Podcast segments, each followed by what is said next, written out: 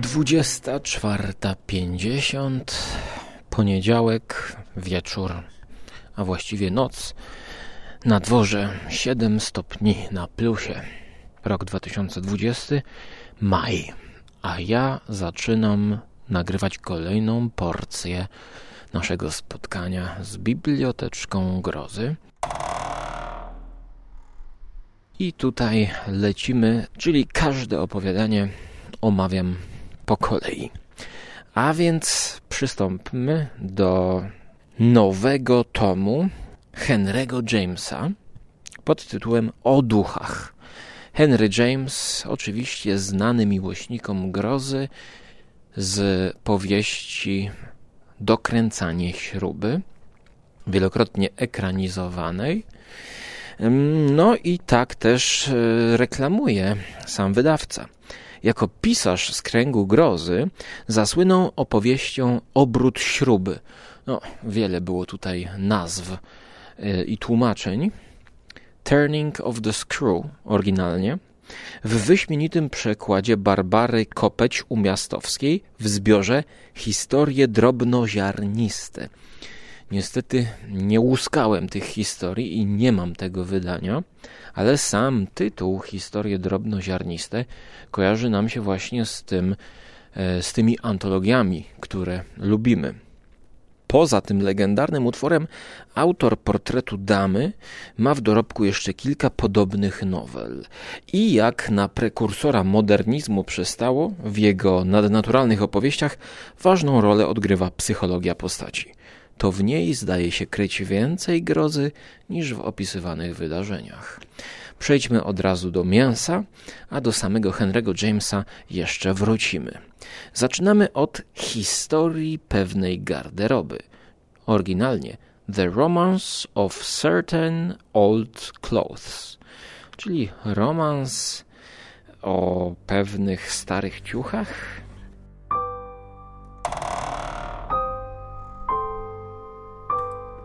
To króciutkie opowiadanie na rozruszanie, ale czy dobre? No, na pewno warte przeczytania, a właściwie co tu deliberować, musimy przez nie przejść. Mamy tutaj do czynienia z matką, Weroniką Wingrave. Matka ma dwie córki, Perdita i Rosalinda bodajże. Te dwie córki, mniej więcej w równym wieku, ale jedna starsza, druga trochę młodsza, walczą o względy pewnego młodzieńca, Artura Lloyda. Ta młodsza początkowo wygrywa, a właściwie zostaje wybrana. Tutaj mamy lekki opis ich współzawodnictwa jako takiego, yy, troszkę zazdrości siostrzanej. No ale musi Rosalinda zagryźć zęby, bo to Perdita została wybrana na żonę. Ślub następuje szybko, dziecko e, rodzi się e, rok później. No, ale zaraz przychodzą problemy zdrowotne Perdity. Ona czuje, że umiera i odchodzi. I właśnie postanawia zapisać w spadku swojej dopiero co narodzonej córeczce ubrania, czyli właśnie tytułową e, toaletę, nie, nie toaletę, tylko garderobę, ubrania, sukienki. Chcę, żeby zamknąć je w komodzie czy jakimś kufrze i dopóki dziewczynka nie wydorośleje i będzie mogła się cieszyć tymi ciuchami, to mają być zamknięte. Perdita umiera. Jak się domyślacie, Arthur Lloyd zaczyna zalecać się do Rosalindy. Naturalną koleją rzeczy jest, że siostry do siebie podobne, no to podobają się temu mężczyźnie i e, początkowo ciotka Rosalinda przyjeżdża do Artura, mm, do jego posiadłości i opiekuje się dzieckiem, dziewczynką z poprzedniego małżeństwa. E, ciotka staje się coraz bliższa, mają się ku sobie, e, no i ten związek zaczyna się umacniać, bo trzeba wam wiedzieć, że oni od matki pani Wingrave są oddzieleni bodajże 20 milami. E, I to jest, jest opisane, że w tamtych czasach 20 mil to było jak dzisiaj 100 e, żeby przebyć ten obszar konno, zajmowało to na tyle, że no jak się już przejechało, to już ciężko było wracać. No i właśnie Rosalina tak się zasiadywała i zostawała na noc aż w końcu nie chciała w ogóle wracać do matki. No i przeistoczyło się to w kolejny związek. I właściwie siostra, żyjąca siostra, miała już wszystko, czego mogłaby chcieć. Tworzy nam się tutaj nowa całkowicie rzeczywistość. Siostra starsza zostaje całkowicie prawowitą e, żoną Artura i coraz więcej wymaga. To, co kiedyś, kiedy żyła Perdita, było na porządku dziennym, teraz jest właściwie powodem do kłótni. No bo jeżeli ona zostawiła jakieś ubrania, które to ubrania są zamknięte, to dlaczego Rosalinda nie może ich obejrzeć? No i kapryśna dziewczyna, pomimo sprzeciwienia się Artura, który mówi, że zdecydowanie, że nie, że nie można, bo on obiecał, że nie otworzy tego. To nie jest dla niej. Mimo wszystko Rosalinda otwiera kufer, żeby obejrzeć te wszystkie kosztowności. No i kończy się to nagle, właściwie niespodziewanie, śmiercią tej kobiety, Mówię, że nagle i niespodziewanie, bo dosłownie w dwóch zdaniach jest to zakończone i od razu kończy się krótkie 15-stronicowe opowiadanie. E, widzimy to z perspektywy Artura, który przychodzi, wbiega, chyba chce powstrzymać Rosalindę, ale jest już za późno, gdyż ona otworzyła kufer i okazuje się, że cała jest poraniona.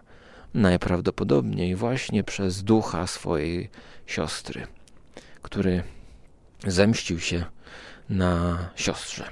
No i przerażenie, szok. Nagle w ostatnim akapicie pojawia się element nadnaturalny, element horroru, zemsty ducha z przeszłości.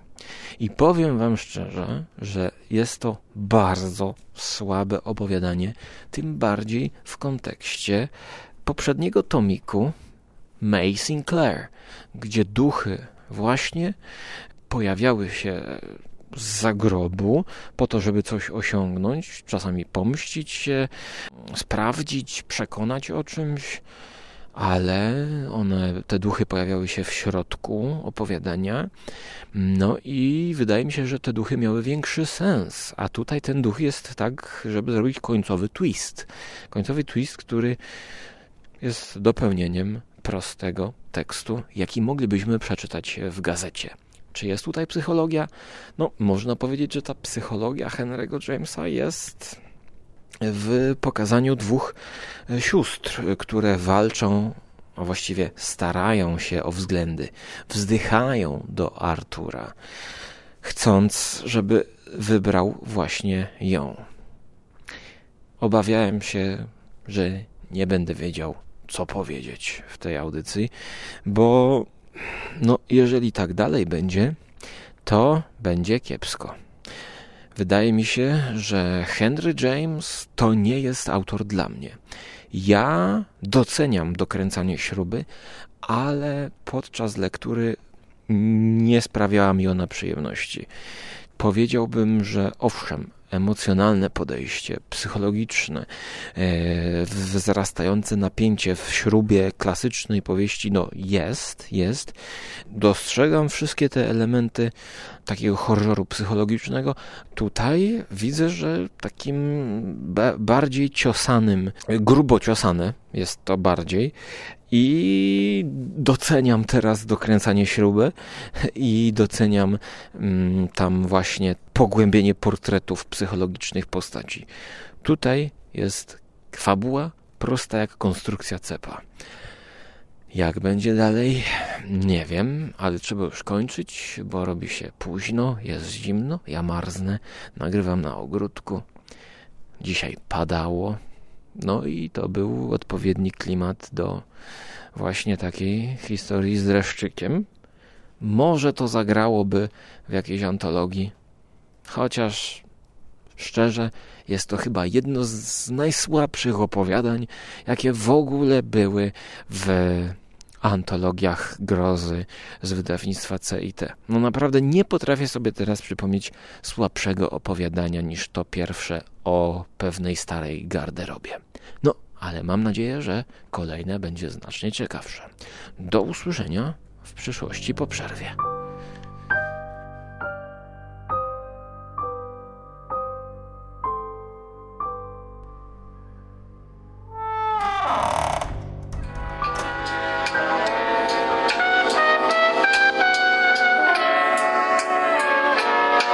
Zaczynamy drugie opowiadanie.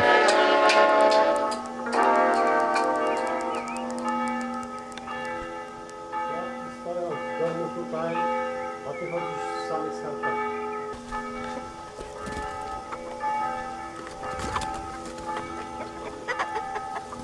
w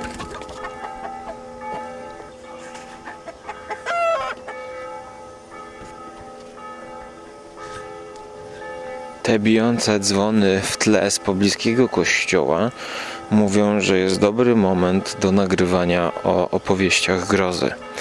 Jednakże opowiadanie pod tytułem Owen Wingrave, drugie ze zbioru Henry'ego Jamesa o duchach, jest bardzo rozczarowujące.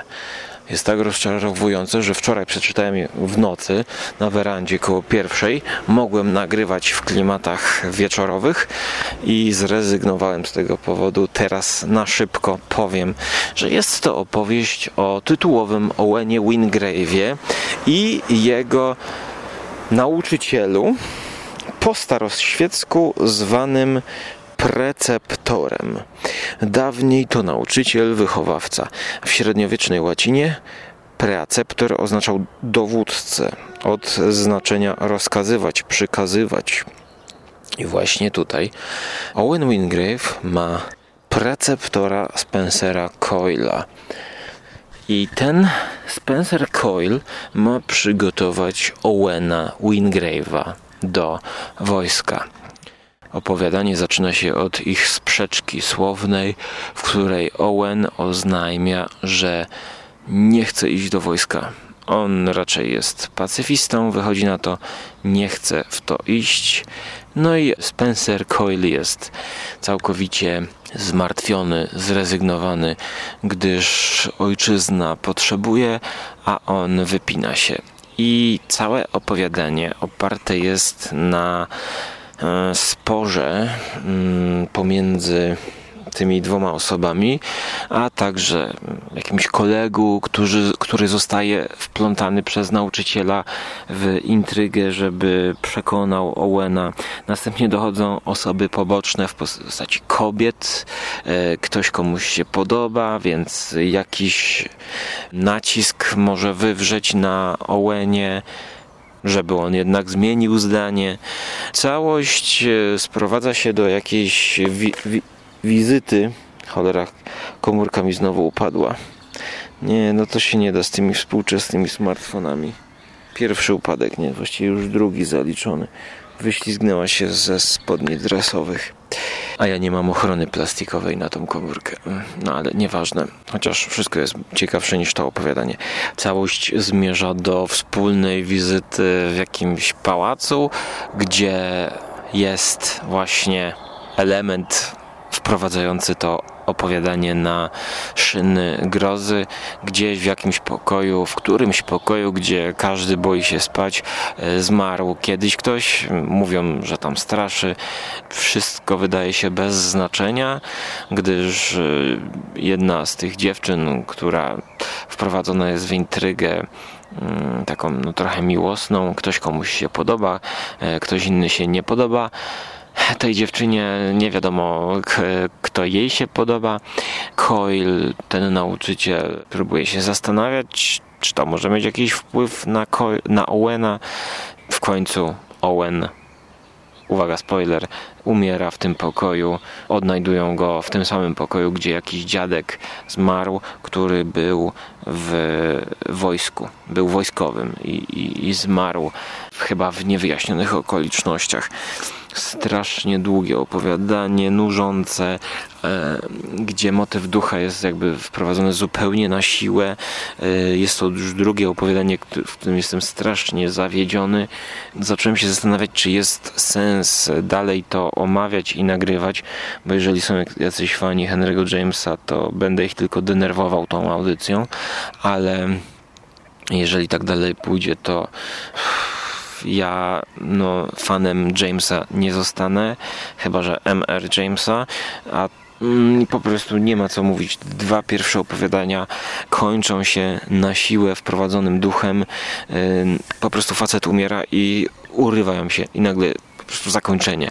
No wiadomo, jaki to ma mieć wydźwięk, prawda? Mężczyzna, który chciał się uchylić od e, służby wojskowej, od służby narodowej, no, symbolicznie zostaje jakby uśmiercony w tym samym pokoju, gdzie dawny wojskowy zmarł. Wojskowy, który był szanowany, który swoje życie poświęcił e, obronie kraju, walce i tak dalej. To jest być może jakaś zemsta z zagrobu, albo po prostu znak. Znak dla wszystkich, którzy e, nie chcą iść do wojska. Mm, z dzisiejszej perspektywy, kiedy mówimy o armii zawodowej, wydaje się to opowiadanie, że jest przestarzałe, ale nawet e, nie wchodząc w ideologiczne rozważania, po prostu sama konstrukcja tego, nadmierne nagromadzenie wątków obyczajowych, intryg miłosnych, mm, na siłę wprowadzone do postawy mężczyzny tytułowego Owena jest jak pięść do nosa. Może dałoby się to jakoś naprawić, gdybyśmy do samego końca nie wiedzieli, jaką decyzję podjął Owen i z czym ona się wiąże. Natomiast kiedy my już wiemy od chyba czwartej strony, co to jest za decyzja i na czym polega spór nauczyciela z uczniem, to już jest wszystko jasne. I do tego sporu dochodzą wątki poboczne. Z tyłu wydawnictwo e, oznajmia, że są to perły grozy mistrza prozy psychologicznej. No nie, no nie będę dalej już e, je, jęczał do mikrofonu, bo lepiej posłuchać tych ptaszków w tle, jakie świerkają. Mam nadzieję, że kolejne opowiadanie, widzę, że jest tutaj o pisaniu biografii, już zacząłem czytać, będzie no, ciekawsze. Jak na razie bardziej mnie wciąga. Więc no, jest nadzieja. Jest nadzieja. Ale jak na razie pierwsze dwa opowiadania najgorsze z całej historii wydawnictwa CIT.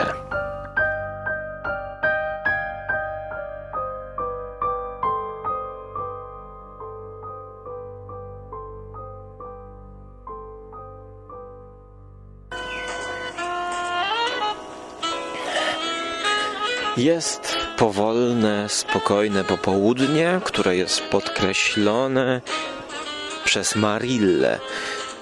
Utwór z płyty, którą właśnie odkryłem, z muzyką brazylijską z 1965 do 2018 Heartfelt Music from Brazil.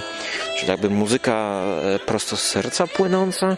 Marilla podgrywa w tle, leciutko jazzowo. Ptaszki jakby wturowały Marilli. Jest lekkie słońce, nie ma upału.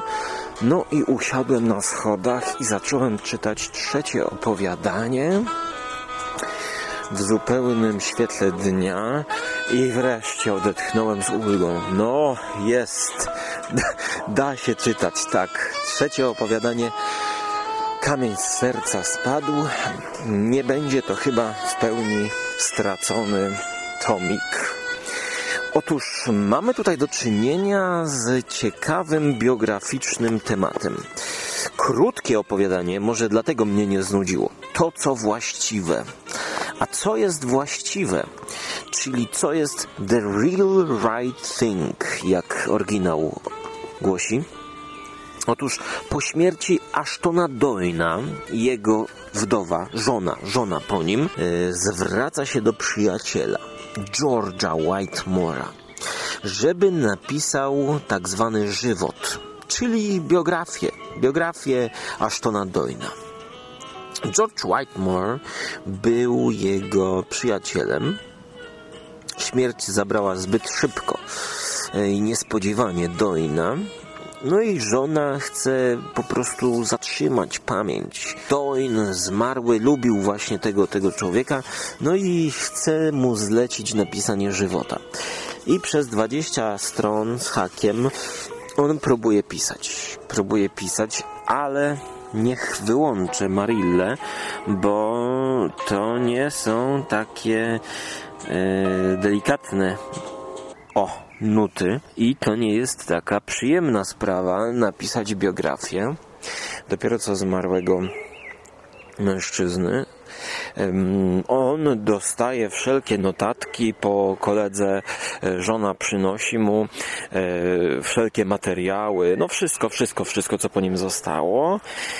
I przyznam się szczerze, że ja nawet nie zwróciłem uwagi, czy, czy ten zmarły Doyn, Doyn, Doyle, nie, nie Doyle, Doyn był e, jakimś pisarzem, twórcą, kim on w ogóle był. Wydaje mi się, że ta wdowa chce po prostu mieć jakąś pamiątkę rzeczową po nim, napisaną przez osobę trzecią, kompetentną. I wynajmują do tego celu, mm, wynajmują albo udają się do jakiegoś e, domu, gdzie tam ma ten e, George przychodzić po pracy swojej zwykłej, typowej i pisać wieczorami. No i początkowo wszystko idzie w najlepszym marillowym klimacie. Jazzik prawie że gra w tle. E, płynie to wszystko, historia opowiada się, notatki wchodzi, wręcz, wręcz nawet jest scena, że chce ten pisarz, biograf znaleźć jakiś fakt gdzieś ma do przeszukania kilka szafek, kilka stert i jakimś takim dziwnym trafem akurat szuflada jest otwarta i akurat w tej szufladzie pierwsza z brzegu notatka, którą on bierze, to jest ta właśnie, gdzie jest jej informacja, brakująca informacja. Jest to zasugerowane, że być może to niepostrzeżenie duch tego zmarłego wręcz otworzył szafę, kiedy nikt nie patrzył ale w pewnym momencie zaczyna się jakby siadać ten entuzjazm i zaczynają dziać się bardziej dziwne rzeczy. Otóż biograf stracił wręcz poczucie, że ta obecność zmarłego Ashtona jest.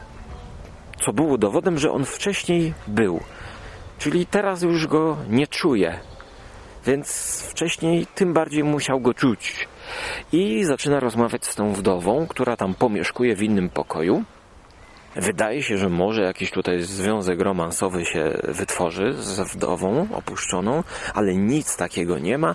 Zmierza to tylko do określenia właśnie, co jest właściwe. Zaczynają rozmawiać coraz większe wątpliwości ogarniają biografa. Mówi, nie, no, czy on naprawdę by chciał, żeby wszystko teraz opowiedzieć o nim, ujawnić, jaki był naprawdę, a może on był skrytą osobą i pozostawić to należy pamięci, e, albo może nawet w ukryciu, w tajemnicy. Właśnie dotykam jabłuszka, które jest wielkości agrestu. Już, już, już są, już są o, zerwałem, dobra, zerwę całkiem. E, jabłuszka. Nagrywam to e, w czerwcu, chyba 15 czerwca, więc piękne, piękne jabłuszka będą. I do czego to prowadzi? Prowadzi to do tego, że, że w pewnym momencie on mówi już nie, bo wręcz go zobaczył. Czy on go zobaczył, czy, czy mu się wydawało? On w pewnym momencie aż, aż boi się pisać. Aż boi się pisać, bo jak będzie pisał, to czuje, że on mu się pojawi i, i to go wystraszy i nie chce, boi się. No i mówi o tym wszystkim wdowie, Wdowa coś też jakaś taka nie w sosie dzisiaj. No i, no i, i wdowa mówi, tak, ja też go widziałam. No i jak? Jaki jest wynik? Jaki jest wynik? Bo dopiero co nasz biograf powiedział, że, że ta, ta poświata, jakby co on zobaczył, to, to on już się poddaje. No i kiedy widzi wdowę, która do tej pory y, z całą pewnością swoją y, chciała właśnie, chciała, chciała i była pewna, że trzeba to napisać, no to to, co jest właściwe, to teraz jest to, o, bijące dzwony, ona mu, mówi, zasłaniając się wachlarzem takim i same oczy widzimy i słyszymy tylko poddaje się. I kiedy biograf widzi wdowę mówiącą zdecydowanie poddaje się, to widzi po niej, że to widmo, ten duch zmarłego męża, który ona dopiero zobaczyła, to musiał ją naprawdę przestraszyć totalnie i to zjawisko, które ona zobaczyła, było niczym w porównaniu, co zobaczył on. Oczywiście, co ona zobaczyła, nie wiemy, nie widzimy tej sceny, tylko z perspektywy biografia słyszymy końcowe zdanie, kończące opowieść. Poddaje się. No więc ja po tym wiem, że nie poddam się i będę dalej czytał Henry'ego Jamesa opowiadania. Tej historii wystawię 6,5 na 10 poprawne, po prostu poprawne, ale to, czego mi przede wszystkim tu brakuje, to jakiś szerszy kontekst, jakieś większe tło, jakaś druga warstwa, bo tak naprawdę sprowadza się to do tego, że zastanawiamy się, czy pojawi się duch, czy nie pojawi. Czy duch chce, żeby o nim napisać, czy nie chce, żeby o nim napisać? Ale czemu ma o nim nie chcieć napisać? Jak tutaj żaden konflikt nie jest powiedziany, nie jest opowiedziany, że, że ta żona na przykład była w kłótni z mężem. Nie, wygląda na to, że oni się kochali i, i ta biografia będzie raczej taka prawdziwa, taka pamiątkowa, taka szczera i, i, i raczej w pozytywnym świetle będzie go przedstawiać. Dlaczego ten duch tak w ogóle nie chce? Nie wiemy, nie wiemy. Może ja przegapiłem e, jakieś ważne mm, informacje na początku, że on na przykład był jakimś pisarzem no a czekajcie, aż jeszcze, jeszcze, jeszcze pójdę do książki, bo idę tutaj i sprawdzę, może jeszcze szybko przeskanuję, czy ja przegapiłem na początku jakiś fakt, dlaczego w ogóle ta biografia ma powstać. Tak, no on był pisarzem, jak mamy w pierwszym zdaniu, no panie Łukaszu. Inicjatywa pochodziła wprost od jego wydawców, którzy byli też wydawcami samego Doyna i rzecz jasna wielu innych. Ale podczas rozmowy, na którą go zaprosili, nie było dla niego zaskoczeniem, że pewne naciski względem jak najszybszego wydania żywota wywierała na nich wdowa po ich zmarłym kliencie. Dojna relacje z żoną stanowiły dość osobliwy rozdział który dla jego biografa przedstawiał zresztą drażliwy temat. Lecz świadomość, co utraciła, a czego nawet nigdy nie miała, była u owej biednej kobiety widoczna już od pierwszych dni żałoby. Na tyle, by przygotować choćby pobieżnie zaznajomionego z tematem obserwatora na jakieś gesty zadośćuczynienia jakieś nawet przesadne kroki, by oddać cześć jego wielkości. George miał wrażenie, że był zaznajomiony z tematem, jednakże tym, czego się nie spodziewał, okazała się wieść, iż wspomniała o nim jako o osobie, w której rękach najchętniej złożyłaby materiały na książkę. Tak więc no, ten Ashton był, był pisarzem. No i może rzeczywiście w tym pierwszym akapicie jest tutaj zaznaczone, że, że jakoś, jakoś im się nie, nie powodziło w tym związku i, i między wierszami jakoś tak. No okej, okay, okej. Okay. Jest to poruszony tutaj temat typowy prawda, y, biografii, czy biografia naprawdę odwzoruje jego właśnie jego, jego charakter, jego styl, czy ktoś sobie życzy o sobie pisać biografię. No, no temat taki, no powiedziałbym, e, o, no taki właśnie. A ja spróbuję ugryźć teraz to jabłko. Mmm, panie kwaśne. Mała pesteczka. Sam kwas, chociaż powiem, że ten kwas nawet nie jest kwaśny. Jest taki przeźroczysty, taki cierpkawy. Nie da się skwasić, no. Mhm. Okej. Okay. Do usłyszenia przy kolejnym opowiadaniu w innych okolicznościach przyrody zapewne.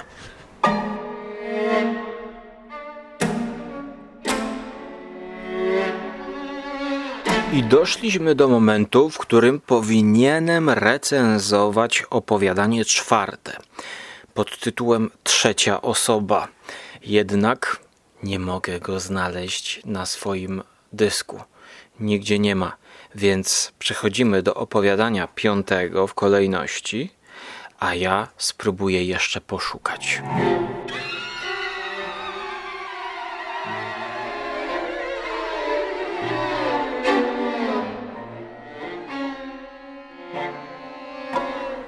Kolejnym opowiadaniem jest życie prywatne. The Private Life. Chciałoby się zacytować tekst Leonarda Cohena In My Secret Life.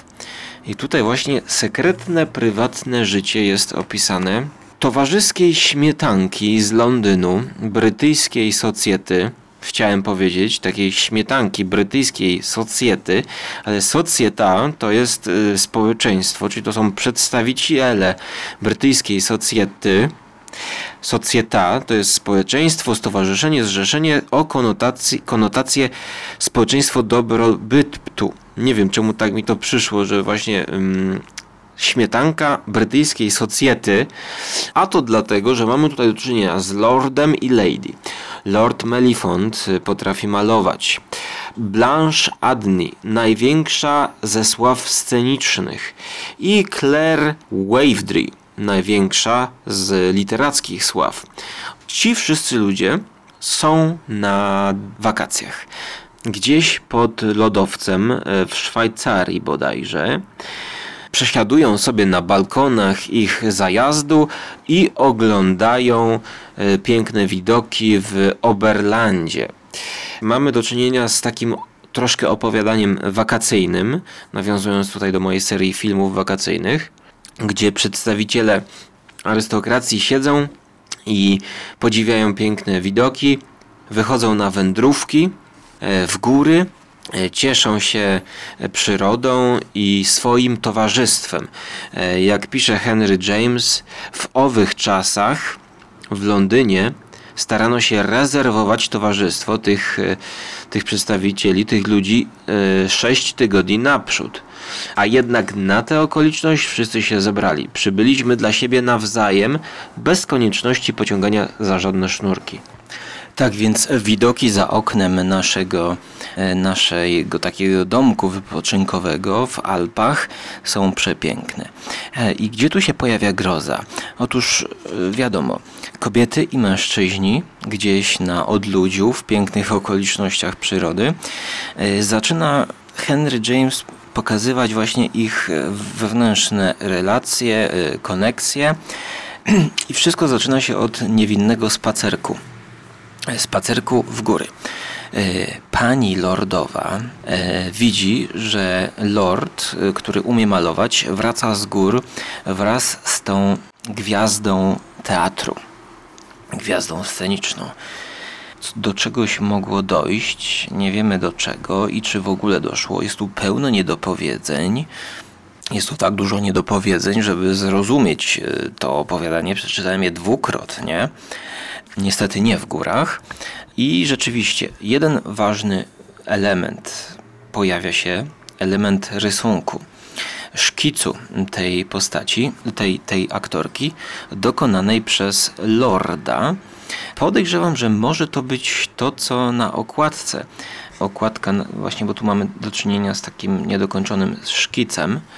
O co chodzi? Do końca, szczerze powiedziawszy, nie wiem. Ale moja interpretacja tego utworu jest taka, że po tym jak oni wracają z gór, co ciekawe, te okoliczności spaceru są opisane jako takie skaliste tereny. Skojarzenie z piknikiem pod wiszącą skałą e, filmem Petera Weira jest zastanawiające, e, gdyż właśnie u Henry'ego Jamesa też ktoś zniknął jakby, ale jakby zaraz się pojawił. E, więc, więc ciekawe, ciekawe mm, powiązanie. Podobna scena, no jak widać, e, skalisty teren może być na tyle niebezpieczny, że e, twórcy umieszczają właśnie jakieś tajemnicze zniknięcie w takich okolicznościach. W międzyczasie ta gwiazda sceniczna e, chce i próbuje jakoś wpłynąć, żeby ten dramaturg, pisarz, który tam jest, napisał dla niej sztukę. I co się dzieje? Narrator, który tutaj jest Właściwie też do końca nie mam pewności, czy ten narrator jest jakąś osobą, która razem z nimi przebywa, czy jest y, trzecioosobowym narratorem. Właściwie to jest taki pierwszoosobowy narrator. Jeszcze sprawdzę. I zarazem trzecioosobowy narrator. Moja towarzyszka przystanęła na chwilę, tak. Czyli my to obserwujemy z perspektywy uczestnika tej sielanki. I kiedy wchodzimy do pokoju nocą, e, tutaj jest dużo opisów właśnie takich nocnych przechadzek, nocnych posiedzeń. E, to czytane w jakimś kurorcie wakacyjnym na pewno by zyskało. Widzimy oczami narratora postać od tyłu. I teraz nie wiemy, czy to jest postać tego dramaturga, pisarza, czy to jest postać ducha. I od tego momentu, takiego nadnaturalnego, wchodzi do opowiadania dualizm. I teraz moja interpretacja jest taka, że albo, albo mm, to był duch i on, ten duch pisał treści, sztuk, poezji, czy, czy co tam pisał ten pisarz za niego, albo Mamy tutaj jakiś taki dualizm pokazany, że pisarz, kiedy siada i pisze, to zamienia się w inną postać, w inną osobę. E, dodatkowo mm, na to nałożony jest też taki element domniemanej zdrady, e, gdyż okazuje się, jest pokazany szkic, który został dokonany przez Lorda na tej aktorce. I kiedy partnerka Lorda, pani Lordowa, Lady Melifont, tak, Lady Melifont patrzy na ten obrazek. Widzimy to tak subtelnie opisane, że ona jakby czegoś się domyślała i że ten obrazek z jakim uczuciem jest namalowany i ukazuje tę kobietę, to wystarczająco dużo powiedział Lady. No i właściwie wszyscy się rozchodzą po tym spotkaniu. Nie wydarza się tutaj nic tragicznego, nie wydarza się tutaj trzęsienie ziemi, e, tylko pełno niedopowiedzeń. Dla mnie czytało się to świetnie e, do połowy, do momentu ukazania się tego ducha, e, bo, znaczy tego ducha, tej właściwie postaci, no, no nawet nie wiadomo, czy to jest duch. Więc do tego momentu wraz z tym, z tą figurą nieznajomą, dwuznaczną, dla mnie to było proste opowiadanie, które widziałbym od razu w jakimś takim filmie, e, nawet, nawet polskim w latach 80. zrealizowane.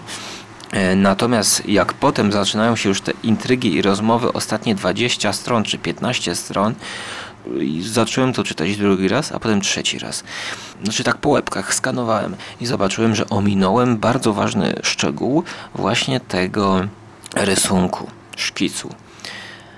Myślę, że żeby jeszcze dobrze to zinterpretować, to przeczytam to opowiadanie w przyszłości jeszcze raz i jestem bardzo ciekawy tutaj Waszych interpretacji, gdyż, gdyż po prostu y, no, albo jest to opowieść o tym, że artysta zamienia się w inną osobę i jest natchniony i, i wtedy jest zupełnie nieobecny i, i rządzą nim inne siły i właśnie wygląda niczym duch, albo jest to opowieść o tym, że stało się tutaj coś dziwnego, jakiś romans, jakieś rozdwojenie jaźni, jakiś doppelganger. Ilekroć czytam to opowiadanie i dochodzę do tego momentu, gdzie potem są jakieś rozmowy dialogowe, to gubię się, gubię się trochę. O 40 stron, a ja się gubię. Mm, zastanawiam się, czy, czy to jest taki efekt, e, bo zakończenie, zakończenie jest takie właśnie bardzo otwarte. Gdy spotykam Lady Melifont, zawsze ma dla mnie jakieś łaskawe słowo a marne to pocieszenie. I tutaj ten, ten narrator w ogóle jest nieusatysfakcjonowany. Narrator pozostaje biernym, tak jakby obserwatorem tych wszystkich zdarzeń, tych relacji międzyludzkich, jest taki na uboczu, odczuwa niedosyt tej całej sytuacji i troszkę może ja odczuwam niedosyt, chciałbym, żeby się tutaj coś wydarzyło, a tutaj się w sumie nic nie wydarza. Jest tu takie napięcie. Powiem, no, jest to bardzo ciekawe opowiadanie bardzo ciekawe opowiadanie, które chciałbym zobaczyć zekranizowane, e, choćby współcześnie, no bo przecież można to przenieść na czasy współczesne, nic by to nie straciło. dlatego wystawiam mm, notę temu opowiadaniu 7 na 10. E, słuchajcie, góry, piękne widoki. Przeczytajcie sobie to. Widzę to, że pasuje to gdzieś powiedzmy na zboczu Kasprowego. Hotel Kasprowy kiedyś byłem. Tam są takie piękne widoki, takie tarasy, albo na Gubałówce. No i przede wszystkim koniecznie dajcie mi znać, dajcie mi znać, e, jak wy interpretujecie tę historię.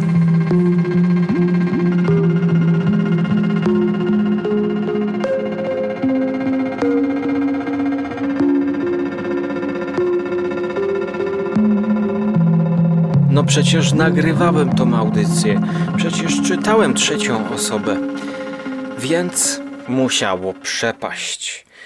Nie pozostaje mi nic innego, jak zabrać się po raz drugi za lekturę trzeciej osoby, co też uczynię. A Was zapraszam do kolejnego opowiadania, a mnie dajcie trochę czasu. Powtórzę czytanie i wrócimy ze świeżo, powtórnie nagranym tekstem.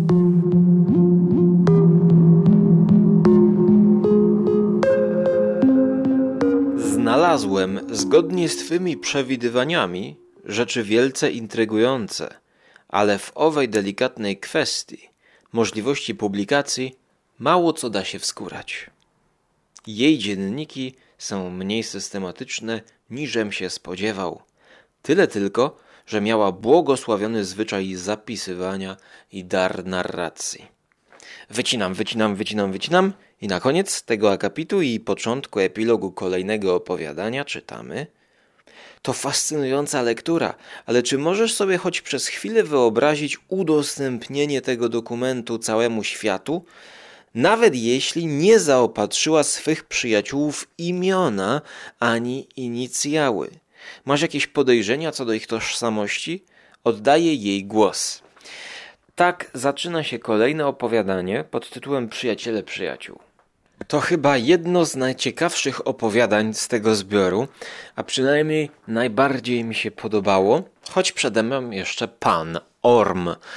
To jest taka chyba esencja stylu Henry'ego Jamesa, gdzie dużo jest y, przemyśleń, ukazanej psychiki bohaterów, y, przemyśleń, a mało się dzieje, gdzie duchy mają taki no, wpływ z jednej strony niewielki na fabułę, ale decydujący. Tym bardziej mm, jest to tak by proste opowiadanie z tego powodu właśnie, że nie mamy tutaj e, żadnych nazwisk e, i właściwie sprowadza się opowiadanie do e, narracji z perspektywy głównej bohaterki. Teraz zaczyna się ten dziennik pamiętnik jej, gdzie ona spisuje i opowiada. Opowiada sytuację taką. Jej dobry kolega, dobry przyjaciel właściwie i jej dobra, najlepsza chyba przyjaciółka, choć tam mieszkająca gdzieś dalej, w innym rejonie, widzieli duchy. Obydwoje oni widzieli duchy w bardzo specyficzny sposób. Jeden widział ducha swojej matki, a tam ta przyjaciółka widziała ducha, też jakiegoś ducha, zaraz po śmierci. Widziała też jakiegoś ducha po śmierci. E, tutaj jakby o tyle jest to łatwiejsze, że ja mogę mówić on, ona i narratorka, bo tak też Henry James zastosował postaci. Ta narratorka miała taki pomysł, że chciała, aby on z nią się zapoznali. I teraz, tak jak ja to wam opowiadam, to ta narratorka w dziennikach opisuje. Dlatego, że łączyła ich jakaś właśnie specyficzna więź. Znaczy, narratorka chciała, żeby porozmawiali, żeby się poznali, wymienili wrażenia o tych przeżyciach, gdyż po prostu oni widzieli ducha tak jakby jednorazowo e, po śmierci jakiejś bliskiej osoby. Dodatkowo ta przyjaciółka była e, ożeniona, ale cały czas jest w separacji. Gdyż e, jest jakby właśnie tam nieudane małżeństwo i jest w separacji. Duża część opowiadania skupia się na mm, nie, omył, nie omyłkach, tylko na pokazaniu, że oni się mijali. Już kiedyś e, w poprzednim chyba tomie, e, nie wiem czy Main Sinclair, czy jeszcze wcześniejszej mojej audycji, było właśnie takie mijanie się kochanków. I tutaj jest mijanie się ludzi z podobnymi przeżyciami. Otóż, kiedy wszyscy organizowali spotkanie dla nich, to mm, zwykle komuś coś wypadało, tam ktoś się spóźniał i oni przez lata nie mogli się spotkać. Aż w ich towarzystwie urosło to do takiego żartu i część ludzi się z tego śmiała i, i, i to było takim towarzyskim powiedzmy żartem. E, w trakcie którego to czasu narratorka stała się narzeczoną tego przyjaciela. E, oni planowali ślub i w momencie, i im bliżej było ślubu, tym bardziej ten, w tej narratorce narastają takie dziwne przemyślenia i wręcz jakieś poczucie winy, że z jednej strony przez tyle lat, chyba tam pada nawet 5 lat, nie udało spotkać się tym, tym dwóm ludziom. I to właśnie ty, te, te duchy były powodem i pomysłem, żeby oni się spotkali i jakby no wymienili może swoje przeżycia, no bo łączy ich bliskie spotkania mm, trzeciego stopnia z duchem, czy właściwie pierwszego stopnia, bo trzeciego stopnia no to jest tam jakieś uprowadzenie, oni po prostu tylko widzieli ducha. Powoli w narracji zaczyna sobie jakby wkręcać, że ona musi przed tym ślubem doprowadzić do faktu, żeby ich spiknąć, żeby się poznali. Organizuje takie e, spotkanie już jakby na tak zwane bum cyk cyk, no ale w momencie kiedy czeka, to mm, dochodzi do niej taki niepokój, że miesza w planach i odwołuje jedno z nich E, i ta narratorka niszczy to spotkanie już z własnej woli. I potem, jak niszczy to spotkanie z własnej woli, to czuję, że to było perfidne z jej strony. I co się dzieje? Mamy zwrot akcji. Otóż um, ta przyjaciółka umiera. Umiera ta przyjaciółka i kiedy dowiaduje się o tym narratorka, no to jest w jakiś sposób podłamana i właściwie bierze mentalnie na siebie winę za tę śmierć nawet. Czuje się winna, że to w jakiś taki sposób um, ona może umarła przez nią. Kiedy, kiedy zaczyna rozmawiać z tym narzeczonym, to okazuje się, że on ją widział. On ją widział i oni się spotkali jakby jest wrażenie, on ma, jest to wszystko w narracji pokazane w taki sposób, że wielu bohaterów ma różne wrażenia. E, no i potem ta narratorka opowiada, że nie, nie mogłeś jej widzieć. Nie mogłeś jej widzieć, bo ona jest już nieżywa. No on mówi, że on ją widział i ona przyszła do niego, do domu, odwiedziła go pieszo i właściwie weszła i patrzyli sobie w oczy. I poszła, ale to znaczy nie rozmawialiście? E, no nie, nie, nie, bo ona tylko przyszła, patrzyła na mnie, uśmiechnęła się i poszła. Ile to trwało? Narratorka dopytuje tego swojego wcześniejszego przyjaciela, obecnego już narzeczonego. On mówi, że no chyba ze 20 minut. 20 minut? I zaczyna się kłótnia. Ona zaczyna robić mu wyrzuty, że jak to 20, czy ta koleżanka przyszła i ty, mój narzeczony, patrzyłaś, patrzyłeś na nią 20 minut i, i ona cały czas zaczyna węszyć jakiś romans. No ale jaki romans, jak ta zmarła przyjaciółka mogła być duchem, co właśnie wyjaśnia temu facetowi, przyszłemu swojemu narzeczono, narzeczonemu, że, że ona jest nieżywa, więc musiałeś widzieć ducha. Takie są też fakty w tym opowiadaniu. E, tam ta przyjaciółka jakby wraca, mu, musiała powrócić w tej scenie jako duch. I z, znowuż w narratorce narastają takie głębokie przeświadczenia, że to małżeństwo będzie skazane na porażkę, ponieważ to, że oni się nie spotkali koniec końców, to wywołało jakąś przemianę w tym bohaterze i ona widzi, że inaczej na nią patrzy ten narzeczony. I w pewnym momencie jakby dochodzi do takiego stwierdzenia, że przerywa planowanie ślubu, nie będzie ślubu i zarzuca temu człowiekowi, że oni się spotykają. Że ja widzę po tobie, że ty się spotykasz z, duch, z duchem. No i najprawdopodobniej właśnie codziennie jakoś w nocy ta przyjaciółka z zaświatów jako duch odwiedza tego narzeczonego, tak jakby no romans z duchem. Nie wiemy co oni tam robią, ale najprawdopodobniej go nawiedza. E, mimo to on chce ślub, y, żeby, żeby nadal planować i, i, i zażegnuje się, że tam do niczego nie dochodzi. E, no, ale narratorka już się nie zgadza, bo widzi w nim przemianę, widzi, że jednak fascynacja tą kobietą, która dopiero za grobu, dopiero z, z zaświatów wróciła, żeby go poznać i żeby oni mogli sobie na siebie spojrzeć, jest, jest przekonana, że właśnie to było jakieś przeznaczenie i że oni byli sobie y, pisani i że tylko przez jakieś przypadki, właściwie nieodgadnione przypadki. Dlaczego? No, te przypadki rzeczywiście w opowiadaniu są tak nakreślone, że to są przypadki rzeczywiście przypadki. E, I to jest takie trochę też powiedziałbym może smutne opowiadanie, że rzeczywiście te przypadki kształtują w jakiś sposób związki. I tutaj jest tak to opisane, że gdyby oni się spotkali, no to by się w sobie zakochali. Gdyby mieli możliwość się poznać, porozmawiać, poprzebywać ze sobą, no to skoro skoro oni nawet nawiedzali się, kiedy jedna połówka e, no, zmarła i została duchem, no to w rzeczywistości na pewno by też byli zakochani. On troszkę się może przyznaje, że, że no w sumie to nie jest nic wielkiego i że nawet jeśli by ona przyszła i ukazała mu się, no to co? No to, no to, to on kocha prawdziwą osobę, ja narratorkę.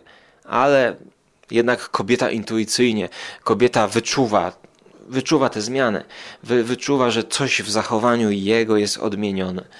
Ja myślę, że to jest opowiadanie takie, no, no mnie poruszyło, mnie poruszyło. Ciekawie jest to opisane właśnie, że to jest y, w, w, takiej abstrakcji totalnej, bo nawet nie ma tutaj tych imion, na, nazwisk. Ja cały czas mówię narratorka on i ona. To jest taki trójkąt.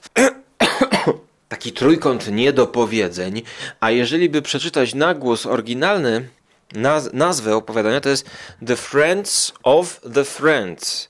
Czyli to jest troszkę taka gra słów, bo jeszcze the można czytać jako the i the. Nie wiem jak tutaj poprawnie powinno być the friends. To jest the friends of the friends, the friends, difference. Bardzo blisko jest friends of difference, czyli przyjaciele różnic tak, tak jak zacząłem czytać na głos to, to, to, to mi się skojarzyło. Friends of the Difference, nie, The Friends of Difference, czyli The Friends, e, przypominam się tekst Queen, Friends will be friends, e, ale to jest The Friends of the Friends, no kojarzy się to The Friends of Diff, The Friends of the Friends, The Friends of Difference, przyjaciele różnic. I co ich różniło? No różni ich to właśnie, że ona jest duchem, a on jest prawdziwy. On jest człowiekiem. Natomiast przyjaciele przyjaciół, no właśnie jakby tutaj ta główna bohaterka, narratorka, ona ma różnych przyjaciół. To jest też, e, to jest też takie. Ona ma przyjaciół właśnie e, od, można by powiedzieć, od strony e, jego i od strony jej przyjaciółki. Choć tutaj główne postaci to są, to są te trzy, trzy osoby, a jakby towarzystwo jest gdzieś w tle tylko, że właśnie towarzystwo całe próbowało ich ze sobą spiknąć.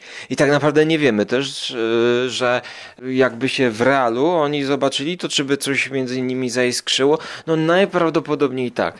Ale trzeba oddać kunszt pisarski właśnie e, i metodę Henry'ego Jamesa, tego psychologizowania. To też było w poprzedniej audycji, przepraszam, w poprzednim opowiadaniu, że Henry James pisał o tych relacjach międzyludzkich, które się odbywają na górskich stokach z perspektywy przeżyć bohaterów. I to przeżycia narzucają interpretację wydarzeń. I no dlaczego to jest y, gro, dlatego to jest horror? No bo no, są duchy. I te duchy są tylko na początku, że dwie osoby duchy zobaczyły, i to, że one zobaczyły duchy, to narzuca nam bieg wydarzeń. Bo skoro one zobaczyły duchy, ktoś chce, żeby oni się poznali, bo będą mieli wspólny temat. Ale potem nie udaje się poznać ich ze sobą. Narratorka dąży do tego, ale to już tak w ich towarzystwie urosło do takiej rangi, takiego nieprawdopodobieństwa, że zaczyna to być nadnaturalne. No jak to jest możliwe? I ta główna bohaterka, narratorka nie może w to uwierzyć i musi przed tym ślubem ich ze sobą poznać, bo czuje po prostu wewnętrznie jakiś niepokój, że, że może oni są przeznaczeni dla siebie i może lepiej właśnie się nie żenić, tylko ich poznać.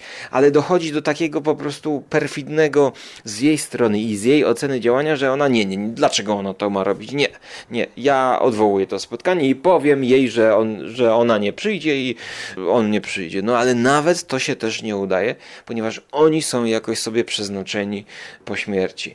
No i tutaj epilog jest taki też ciekawy, że ani narratorka nie wyszła za mąż, a ten jej przyjaciel koniec końców zmarł za jakieś 5-6 lat. No najprawdopodobniej oni dopiero są, do, dołączył do tamtej e, zmarłej przyjaciółki, a narratorka jest samotna. E, proza psychologiczna jak najbardziej tak. Tutaj widać, to jest dla mnie najlepsze opowiadanie z całego zbioru, i właśnie w tym opowiadaniu widać, że tutaj jak na dłoni, jak na dłoni, bo czytamy dziennik narratorki i narratorka narzuca nam interpretację tych zdarzeń. Nam wchodzi ta taka paranoja, powiedzmy, w cudzysłowie, no bo jednak coś było na rzeczy, się okazuje przeczucie dotyczące tego, że jeżeli ich dwóch przyjaciół się spotka, to że między nimi coś zaiskrzy.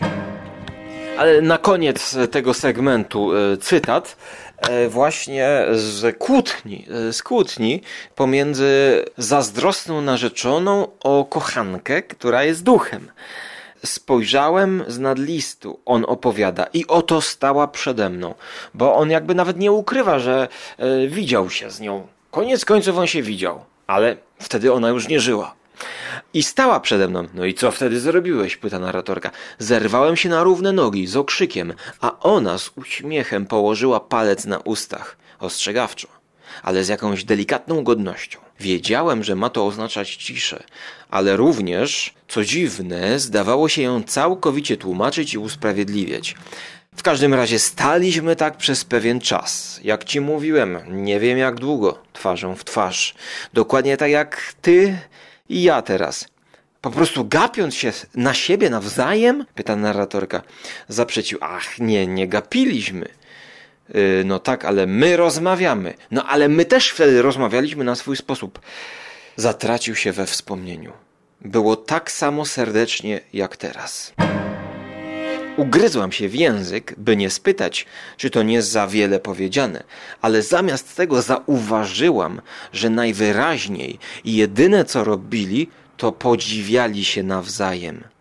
Potem zapytałam, czy od razu ją poznał.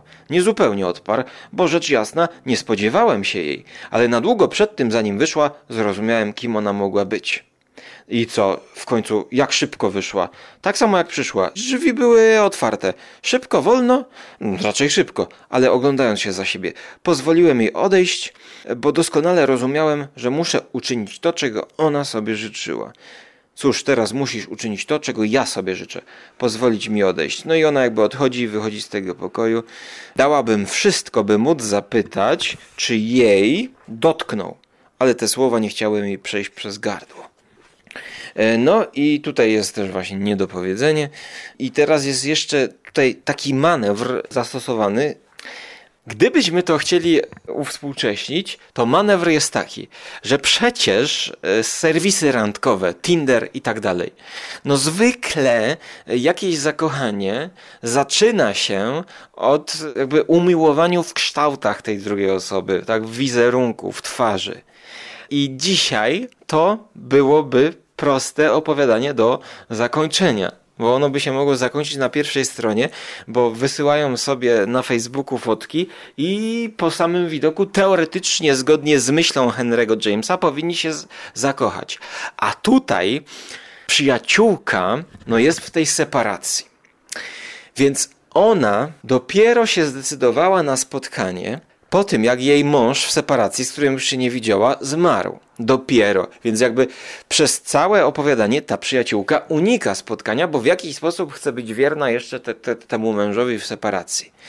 Ale jednocześnie ta przyjaciółka, ona nie chce dać się sfotografować po prostu ma takie, o, takie fiobździu. I to jest trochę przez Henry'ego Jamesa włożony motyw, żeby usprawiedliwić to, że oni się cały czas mijają, że oni się nie spotykają, że oni się nie widzą. Ten facet nie wie, jak ona wygląda, bo ona nie chce się dać sfotografować. Oni chcieli przekazać zdjęcie tej pokazać jak ona wygląda, nie?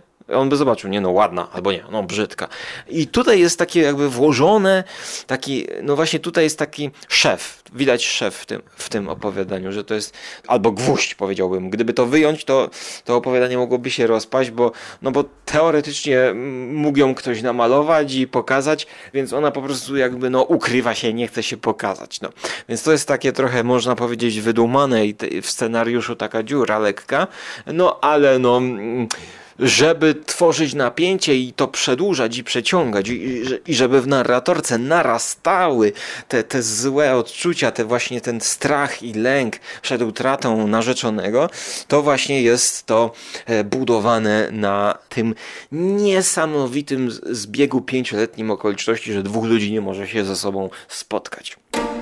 E, jakby to pomyśleć, że jeżeli oni byli sobie przeznaczeni, no to jest to jakieś takie tło też przerażające, że mogą wystąpić w rzeczywistości taka ilość przypadków, że ktoś z kimś się nie spotka i to były tylko przypadki.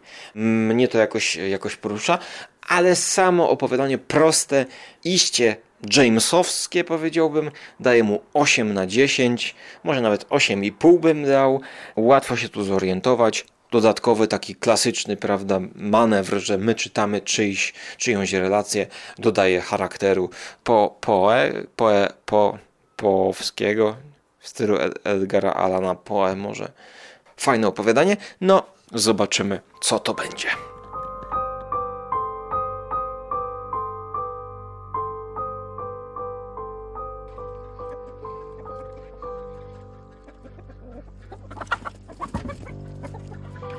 Wziąłem się za trzecią osobę. Czytam ją drugi raz. Początek znam i kojarzę, a czym dalej, bo to długie opowiadanie, 40 stron ponad, to zacząłem się zastanawiać, czy ja to naprawdę czytałem? I zacząłem robić kolejne śledztwo, tym razem śledztwo godne samego Johnny Mnemonika. Śledztwo w swojej pamięci. Czy ja to przeczytałem do końca? Bo przecież już nawet nie pamiętam o czym to jest. A więc na świeżutko trzecia osoba to opowiadanie o dwóch spokrewnionych ze sobą kobietach. Kobietach, które dostają spadek po ciotce. One do tej pory się nie znały blisko. Teraz zamieszkały w miasteczku Mar na skutek e, okoliczności spadkowych. Mianowicie jedna panna Susan Frash, starsza, a druga, jej krewniaczka, 10 lat młodsza, panna na Amy. Pomysł na opowiadanie jest taki, że te dwie kobiety zamieszkują ze sobą, poznają się dopiero rzeczywiście tak dogłębnie, e, gdyż obie dostają wielki dwór. A co się okazuje? Wraz z tym dworem dostały w spadku ducha. Jakiegoś męskiego ducha, jego historii nie znamy. Wiemy, że on, kiedy ukazuje się kobietom, to ma przekrzywioną głowę.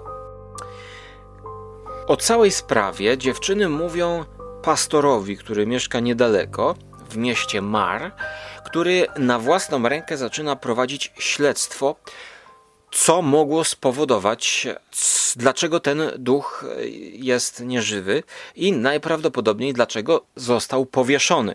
Gdyż właśnie ten charakterystyczny, odgięty kształt głowy ducha wskazuje, że albo popełnił samobójstwo, albo został stracony. Okazuje się, że najprawdopodobniej był przemytnikiem, a w owych czasach e, za przemyt karano śmiercią. E, za przemyt bodajże Bourbonu, jeśli dobrze pamiętam, bo widzicie, już czytałem to wczoraj, właściwie wieczorem, w nocy i już zaczynam zapominać. Taka szczególna, charakterystyczna cecha stylu Henry'ego Jamesa, no aż mnie brzuch jeszcze boli, bo za dużo śliwek wczoraj zjadłem, to jest długi wywód. Musicie zarezerwować sobie tyle czasu, żeby jego opowiadania czytać od początku do końca. Gdyż ja właśnie dzisiaj czytałem końcówkę, 15 stron mi zostało. Już było tak późno, że musiałem przestać i trudno było wejść w tę narrację. Trudno było wejść w tę myśl. Tutaj są zdania o tej samej psychologii tak skomplikowane, gdzie jedno długie zdanie, wielokrotnie złożone, prowadzi nas do kolejnego, drugiego zdania i trzeciego zdania. I takimi cieniutkimi niciami on tka jakąś intrygę. A intryga zmierza do romansu. Otóż w pewnym momencie jedna dziewczyna staje się zazdrosna o tą drugą, gdyż to tej drugiej zaczyna się pojawiać duch. One oswajają się z tym duchem, one z nim żyją, mieszkają. Ten duch jest przyjazny w jakimś sensie, no i robi się takie dziwne, taki dziwny trójkąt się robi, gdyż zaczynają po części trochę współzawodniczyć o tego ducha, o względy tego ducha. Przyznam, że czytało mi się to dobrze. To jest to jedno z tych opowiadań, które pomimo, że długie, to jest tutaj ewidentnie nawet humor włożony, humor, który pokazuje nam z jednej strony absurd tej sytuacji, a z drugiej strony pokazuje nam właśnie no, y, kobiety, które zdecydowały się mieszkać, bo tam chyba jeszcze jakieś pieniądze zostały mieszkać, mogą robić co im się podoba, no i tak naprawdę tęskni im się do mężczyzn. A to tam jest jakaś wieś dookoła, ogrody, więc czemu by nie przygarnąć ducha? No, potem w pewnym momencie ten duch znika. Ja już nie wiem dlaczego, bo już no nie, nie wiem dlaczego ten duch w pewnym momencie znika. Być może przez zazdrość właśnie i to współzawodnictwo. jedna z tych dziewczyn potem postanawia, że chce się go pozbyć. Ona wyjeżdża do Paryżu, do Paryża. Ona wyjeżdża do Paryża i tam pozbywa się go, wraca do tej swojej e, krewniaczki i właśnie mówi, jak to zrobiła. A to, zrobiła to za pomocą e, książki. Ja czytałem ostatnią stronę, czytałem pięć razy i po prostu ja nie wiem, jak to się kończy. O co tutaj chodzi z tym zakończeniem? W jaki sposób ona się pozbyła ducha? traciłem, w, ale w wannie czytałem, a w wannie osiągam największy stan skupienia na książkach. Mianowicie ta kobieta chciała przeszmuglować ówcześnie zakazaną książkę. Tak jak robił to ten duch. Udało jej się to przemycić, ten towar z Paryża, a zawsze chciała być też w Paryżu, więc miała swój tydzień w Paryżu i wróciła i właściwie opowiadanie się kończy. Ja nie wiem, czy ten duch potem znowu nie wróci. Ja nie wiem dlaczego, dlaczego to, no nie wiem, może ten duch miał się przestraszyć owego przemytu, już może nie chciał tego robić. Dla mnie zakończenie nie do końca jest jasne. W przeciwieństwie do całej narracji i całego opisu właśnie ich wspólnego życia pod jednym dachem, relacji z tym pastorem, który jest trochę takim detektywem. Oni zlecają mu niczym Sherlockowi właśnie takie zadanie do wykonania, zrobienia researchu. On przychodzi, spotyka się na herbatce i opowiada jakieś drzewo genealogiczne tego ducha, że on tu mieszkał, kto to był. To jest ciekawe, to jest napisane rzeczywiście ciekawie, ale mam wrażenie, że w końcówce jakby zabrakło jakiegoś takiego pomysłu przewrotnego, który by mm, popchną w którąś stronę, no bo to, to, to robi się z tego takie, że one będą tam dalej mieszkać i będą tak gnić w tym y, domostwie w mieście Mar. Ale nie chcę już przedłużać tej audycji. Samo opowiadanie czytało mi się nieźle i koniec końców po Henry'ego Jamesa będę z chęcią sięgał. Jest to rzeczywiście proza subtelna, psychologiczna, pod tym kątem, że ciężko by ją zekranizować. Jednocześnie ja montuję te, ten podcast i oglądam nową ekranizację dokręcania śruby, która dla mnie jest nieznośna i właśnie co najgorsze, nie przekłada na serial, na medium filmowe, nie przekłada tej psychologii i tych wszystkich niedopowiedzeń, niejasności, subtelności słowa, która jest w, w prozie Henry'ego Jamesa. I rzeczywiście jest to groza na swój sposób wyjątkowa, gdyż wynika ona z sytuacji, w której jest czytelnik. Mianowicie, my mamy z jednej strony pokazane co myśli, co przeżywa bohater jeden, co przeżywa drugi bohater, te dwie dziewczyny. Mamy zewnętrzne spojrzenie, na przykład w postaci pastora, i mamy jeszcze tego ducha. I gdzieś wśród tych zdań, wśród tych e, dialogów, te, te, dialogi nie są nawet obfite. Tutaj więcej dzieje się w głowie bohaterów. Ciężko to zekranizować. Myślę, że jeszcze dostaniemy e, jakąś prozę Henry'ego Jamesa, która jest z worka opowieści e, niesamowitej. E, a ja kończę. Ja kończę, żeby nie przedłużać, bo ta audycja sięga już, e, rozciąga się, a mógłbym jeszcze więcej mówić o tym tekście, gdyż no właśnie Henry James jest podatny na analizy. Może jeszcze wrócę do tej literatury, jeżeli skuszę się na nagranie podcastu o nawiedzonym domostwie w Ble. O ile wytrwam do końca i nie zrobię Ble.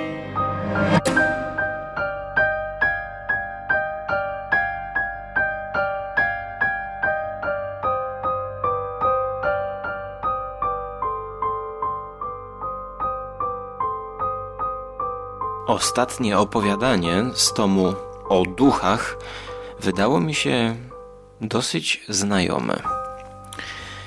Jego tytuł to Sir Edmund Orm i czytając opowieść, która ma oczywiście klamrę. To opowiadanie było już wcześniej wydane i znałem je z malutkiej książeczki pod tytułem Opowieści z dreszczykiem z wydawnictwa Iskry. 1. Czerwona okładka, gdzie są tylko trzy opowiadania. Obok Henry'ego Jamesa jest tutaj jeszcze opowieść o sile ujemnego ciążenia Franka Stocktona, a także Człowiek i wąż Ambrose Bierce'a. Ale to są tak zwane polskie paperbacki właśnie. I to są prawdziwe paperbacki polskie wielkości zeszytu. Taka książeczka ma 32 strony. Ja to kupiłem gdzieś na, w antykwariacie na wyprzedaży, właściwie chyba takiej ogrodowej, już nie pamiętam. I jest to wydane w roku 81 i Henry'ego Jamesa tłumaczyła tutaj Zofia Zinserling. Serling, Rod Serling, jakieś skojarzenia. Więc e, tutaj mamy do czynienia z, z, z, z tłumaczeniem innym niż nowe Katarzyny Maciejczyk, właśnie z Torunia CIT. Pod koniec e, z tej audycji zrobimy sobie takie małe porównanie ciekawostkowe jednego akapitu. Koniec końców, suma summarum, wydaje mi się, że to starsze tłumaczenie wywarło na mnie lepsze wrażenie, gdyż pierwszy raz czytałem to opowiadanie właśnie chyba w górach, mając ze sobą ten zeszyt, właściwie zapamiętałem je do dziś. I kiedy odkryta została tutaj w ponownej lekturze osoba tytułowego Sir Edmunda Orma, przypomniałem sobie cały myk, na którym opiera się to opowiadanie, które jest chyba najbardziej takie klasyczne i najbardziej straszące z całego naszego tomu który to zaś tom jest, przypominam, wydany w 2020 roku. Jest to najnowsza produkcja CIT, a nagrywam to pod koniec lipca. Trzeba Wam jeszcze wiedzieć, że zeszyty opowieści z dreszczykiem to były wyimki z drugiej książki, którą mam w połowie. Już wiele razy o tym mówiłem, ale nigdy za wiele. Opowieści z dreszczykiem to było coś jeszcze starszego. Książka z 57 roku, licząca, ile tutaj jest stron? 500? 450. Noc pierwsza i noc druga. Niestety nie mam nocy drugiej. Jeżeli weźmiecie opowieści z dreszczykiem te paperbacki, to tu jest napisane na początku. Opowiadania zostały zaczerpnięte z tomu. Opowieści z dreszczykiem Noc druga. 1960. Dlatego trzy lata po pierwszej tej części opowieści z dreszczykiem wyszła druga. Ona na Allegro jest bardzo droga i zwykle sprzedawana w zestawie z tomem pierwszym, ale ceny to jest chyba 100 zł, nawet powyżej 100 zł. Ciągle poluję gdzieś na tom drugi, żeby to sobie kupić taniej na jakiejś wyprzedaży gdzieś, gdzieś po antykwariatach. Natomiast mam tom drugi, zielony, właśnie opowieści z dreszczykiem, paperback, wznowiony w 81. I tutaj znowu są trzy opowiadania. Joseph Conrad, Gospoda pod dwiema wiedźmami, Washington Irving, Upiorny narzeczony i Edgar Allan Poe, Studnia i wahadło. I tutaj już jest informacja, że te opowiadania zostały za, zaczerpnięte z tomów opowieści z dreszczykiem Noc pierwsza, 57 i opowieści z dreszczykiem Noc druga, Iskry, 60 rok pełny miszmasz. Tom drugi opowieści z dreszczykiem, wersja zeszytowa, czerpała i z drugiej nocy, i z pierwszej nocy. A jeszcze, żeby było weselej, to noc pierwsza nie jest nazwana noc pierwsza, tylko po prostu opowieści z dreszczykiem. Podejrzewam, że nie spodziewali się takiej popularności, no i dopiero drugie wydanie opowieści z dreszczykiem zostało nazwane Nocą Drugą więc zakładali, że trzeba to czytać po zmroku. Washington Irving, upiorny, narzeczony. Ja myślę, że wciąż czytelnicy C i T czekają na e, zbiór opowiadań Irvinga, e, ale czy to zostanie wydane? Nie wiem. E, mamy Rip Van Winkle i inne opowiadania Washingtona Irvinga. Nasza księgarnia. Mamy taką książkę. Kupiłem ją niedawno w internecie i polecam Wam z 66 roku, gdyż cena to jest 10 zł w twardej oprawie, w dodatku ilustrowane, gdyż tutaj w tym tomie jest krótka notka biograficzna, 200 stron opowiadań Washingtona Irvinga, który, gdzie jest legenda o sennej kotlinie. Uchodzi za opowiadanie gotyckie, do którego nawiązuje Peter Straub w swojej upiornej opowieści, w jednym z tych małych takich opowiadanek wrzuconych do całości. Ja na razie czytałem tytułowego Rip Van Winkla i więcej o Irvingu powiem w osobnej audycji, którą oczywiście zaliczę do biblioteczki grozy, tak nieformalnie. Rip Van Winkle odchodzi na bok, i opowieści z dreszczykiem zostają z nami, gdyż Sir Edmund Orm to historia kobiety i jej matki. Właściwie jest to takie opowiadanie chodzone, powiedziałbym, gdyż mamy wrażenie, że główny bohater, narrator, mężczyzna, który poznaje piękną dziewczynę wraz z jej matką, cały czas chodzi na spacery z nimi. Chodzi, spaceruje, czy to nawet do kościoła też, więc czy to na herbatkę potem, ale tutaj motyw spaceru mocno się przewija, a jest to potrzebne, dlatego że główny ten narrator widzi w postaci tej kobiety Charloty nie tylko potencjalną narzeczoną i kobietę marzeń, ale obok niej widzi jakiegoś mężczyznę, który ciągle przy niej za nią chodzi. Matka zachowuje się dziwnie, gdyż zdaje się ignorować tego jego mościa. A główny narrator nie jest w stanie go ignorować i zagaduje matkę o niego. Okazuje się właśnie, że to jest tytułowy Sir Edmund Orm, który cały czas chodzi za Charlottą. A dlaczego Charlotta jej nie widzi? Dlatego, że on jest duchem. I właśnie, i właśnie. Przez całe opowiadanie mamy ducha. Myślę, że to jest dobry wybór, żeby na koniec to dać, bo tu jest najwięcej duchów. Duchy mają tutaj największy udział i najwięcej inicjują i są najbardziej obecne z całego tomu, który minimalistycznie pokazywał duchy. To na koniec można powiedzieć, to opowiada, opowiadanie rozbudza w czytelniku chęć na więcej. Tak też, tak też ja mam, że przez to, że nie dość, że znam je ze wcześniejszych lat, dobrze mi się kojarzy i to jest chyba moje ulubione opowiadanie. E, oprócz tego życia prywatnego, nie, oprócz przyjaciół, przyjaciół. Jest to właśnie typowe ghost story, gdyż e, oni chodzą i tutaj jest pytanie, skąd się wziął ten duch, więc nie będę już spoilerował, e, ale matka opowiada historię tego ducha, skąd on się wziął. E, jest to wszystko bardzo jasno powiedziane.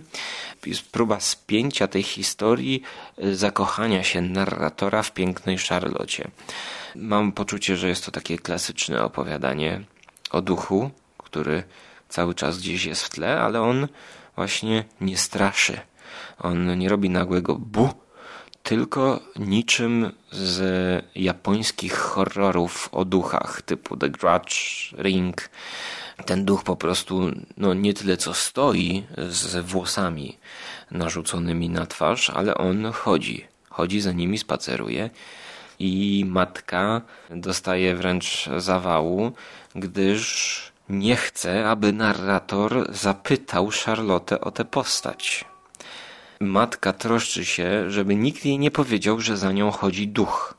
Właściwie w pewnym momencie tutaj jest e, taka sugestia i taka interpretacja tych zdarzeń, że to nie jest duch, który chodzi za nimi, tylko że to jest nawiedzona kobieta. Charlotta jest za karę nawiedzona. Nie będę mówił, kto tu ma być ukarany, no bo cóż to za kara dla Charlotte, skoro ona jej nie widzi.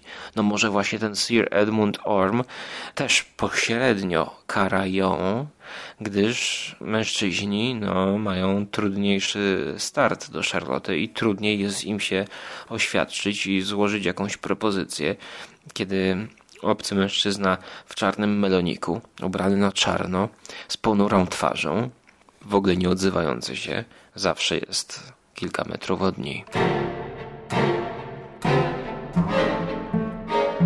Opowiadanie najbardziej w duchu opowieści z Draszczykiem właśnie, y, gdzie jest i psychologia, ale też więcej elementu grozy, który się przewija, elementu nadnaturalnego.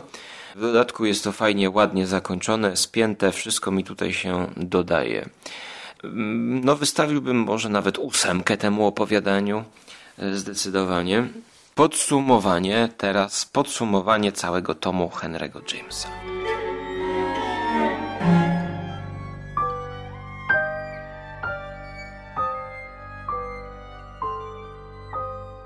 E, moja ocena to takie 7,5 na 10. E, całościowo um, uważam, że jest to wartościowy tom. Jest to dobra rzecz dla ludzi, którzy nie siedzą w grozie i można by im to zapodać jako taki może trochę wstęp. No i wtedy zacznie się dyskusja. Co przeczytałeś? Przeczytałem, no, romanse miłości. A nie, bo ty czytałeś horror. No, bo są duchy i tak dalej, i tak dalej. Mnie akurat Henry James nie zauroczył swoim dokręcaniem śruby i obawiam się, że wiele z tych opowiadań, które przeczytałem w tomie C i T, no to właśnie rozejdzie się w pamięci, gdyż nie ma tutaj w mojej głowie pozostałych jakichś szczególnych obrazów e, wizualnych scen, które mógłbym łatwo zapamiętać, no gdyż jestem wzrokowcem, ale właśnie ciągłe wchodzenie w mózg, w przeżycia głównych bohaterów, w ich rozmyślania, w powody, dla których zachowują się tak, a nie inaczej. Ich opowieści z przeszłości, analiza tych zdarzeń i tego, jaki one mają wpływ na ich zachowania, na to, co chcą zrobić. To jest właśnie wszystko takie nienamacalne, powiedziałbym. Jest tutaj siedem opowiadań, siedem, które przeczytałem, no, wydaje mi się, jak na siebie, zadziwiająco szybko. Minusem dla mnie, że właśnie może tr troszkę rozciągnięte co niektóre, ale ocencie to sami, gdyż teraz, jako bonus, przeczytam właśnie i porównamy sobie tłumaczenie. Jeśli chodzi o Sir Edmunda Orma, wydaje mi się, że to stare tłumaczenie było lepsze. Ale liczy się też ogólne wrażenie, ponieważ jak otwieram tego paperbacka, no i to jest, pra- no i to jest prawdziwy zeszyt, słuchajcie, to przypomina gazetę opowieści z dreszczykiem te iskry to mamy dwa, dwie kolumny tekstu. To jest jedna, druga. Na jednej stronie macie dwie kolumny tekstu, rozumiecie? To jest tak, jakbyście czytali gazetę. To jest rewelacja. To jest piękne wydanie. E, kupujcie to, kupujcie to, bo to zarzucony papier. Żaden czytnik wam tego nie, nie odda. To jest, można to zrolować. E, jest też, są też kryminały. W Polsce mieliśmy niewielką tradycję paperbacków. Ale posłuchajmy teraz może tego starszego wstępu. Pominę ten prolog i wejdziemy od razu w opowieść o Charlocie i tekst narratora, który mówi do czytelnika. Jeśli w ogóle stanowi to jakąś historię, przypominam sobie dokładnie, kiedy się zaczęła. Było to w listopadzie, w łagodne, ciche, niedzielne południe zaraz po kościele na słonecznej promenadzie. Do Brighton zjechały tłumy. Pełnia sezonu i pogoda. Bardziej konwencjonalna niż piękna. Tłumaczyła liczbę spacerowiczów. Już samo niebieskie morze zachowywało się przystojnie. Drzemało jakby lekko pochrapując. Nazwijmy to przystojnością, podczas gdy przyroda wygłaszała kazanie. Okej. Okay to była Zofia Sterling. Mi się już Zofia Sterling. Przepraszam, Zofia Zinserling. A teraz pani Katarzyna Maciejczyk. Jeśli w sprawie tej kryje się jakaś opowieść, rozpoznaję dokładny moment, w którym się zaczęła.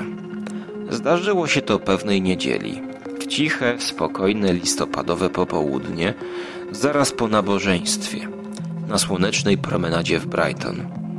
Wokół roiło się od ludzi. Był szczyt sezonu, a dzień nie dość, że piękny, to jeszcze wzbudzający szacunek, co tłumaczyło liczbę spacerujących. Również samo morze prezentowało się ze wszech miar godnie. Zdawało się drzemać, lekko pochrapując – o ile mieści się to w granicach godności. Jakby natura wygłaszała mu kazanie. Więc podejrzewam, że tutaj jakby więcej niuansów zachowała tłumaczka. Podejrzewam, że kompetencja językowa dzisiaj być może jest większa niż w latach 60. Nie wiem czemu tak uważam, nie wiem. W tym pierwszym fragmencie są może jakieś uproszczenia, aczkolwiek no uproszczenia, że przyroda wygłaszała kazanie, a tutaj jest, że natura wygłaszała mu kazanie, czyli temu morzu.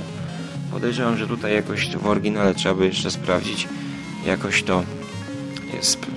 Ja coraz gorszy jestem z angielskiego, mam wrażenie, bo długo nie mówiłem, ale wszystko jakby rozumiem, tylko trudniej jest mówić. Ale teraz E, może uwaga, lekki spoiler, bo chcę jeszcze ostatnie zdanie przetłumaczyć, prze, przeczytać wam, bo na jego przykładzie jest też pewny zarzut, tutaj bym powiedział, co do tego nowego.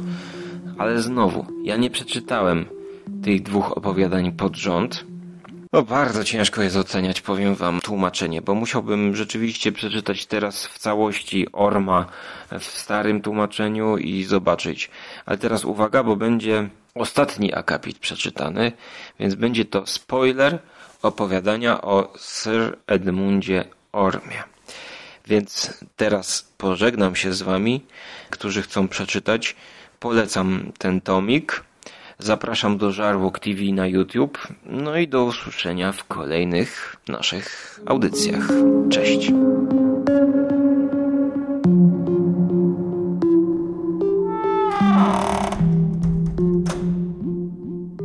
Okej, ostatni akapit. Czy dźwięk, który doszedł do mnie równocześnie z okrzykiem Charloty, mam na myśli głos drugi, ten jeszcze bardziej tragiczny, był rozpaczliwym wołaniem umierającej, czy też łukaniem? Przypominał podmuch burzy, wyklętego i wyzwolonego ducha, podmuch burzy w nawiasie. Prawdopodobnie tym drugim, bo na szczęście Sir Edmund Orm ukazał się wtedy po raz ostatni. Wersja współczesna. Czy tym, co usłyszałem, gdy Sharty wydała z siebie krzyk, mam na myśli ów drugi, o wiele bardziej rozdzierający dźwięk, było żałosne zawodzenie biednej kobiety u wrót śmierci, czy też jęk przypominał podmuch potężnej burzy, uwolnionego i ukłojonego ducha. To też w nawiasie przypominał podmuch burzy. Możliwe, że to drugie, bowiem szczęśliwie nigdy więcej nie widziano Sir Edmunda Orma. Moja jedyna opinia to, że mój mózg lepiej przyswaja starsze tłumaczenie Orm ukazał się wtedy po raz ostatni, niż szczęśliwie nigdy więcej nie widziano Orma, bo to jest podwójne zaprzeczenie, jak to jest w języku polskim. No i tutaj nie wiem czemu, po prostu starsze mnie bardziej odpowiada. Kończę, bo kończy mi się karta. Miło było do Was gadać. Do zobaczenia w bibliotece.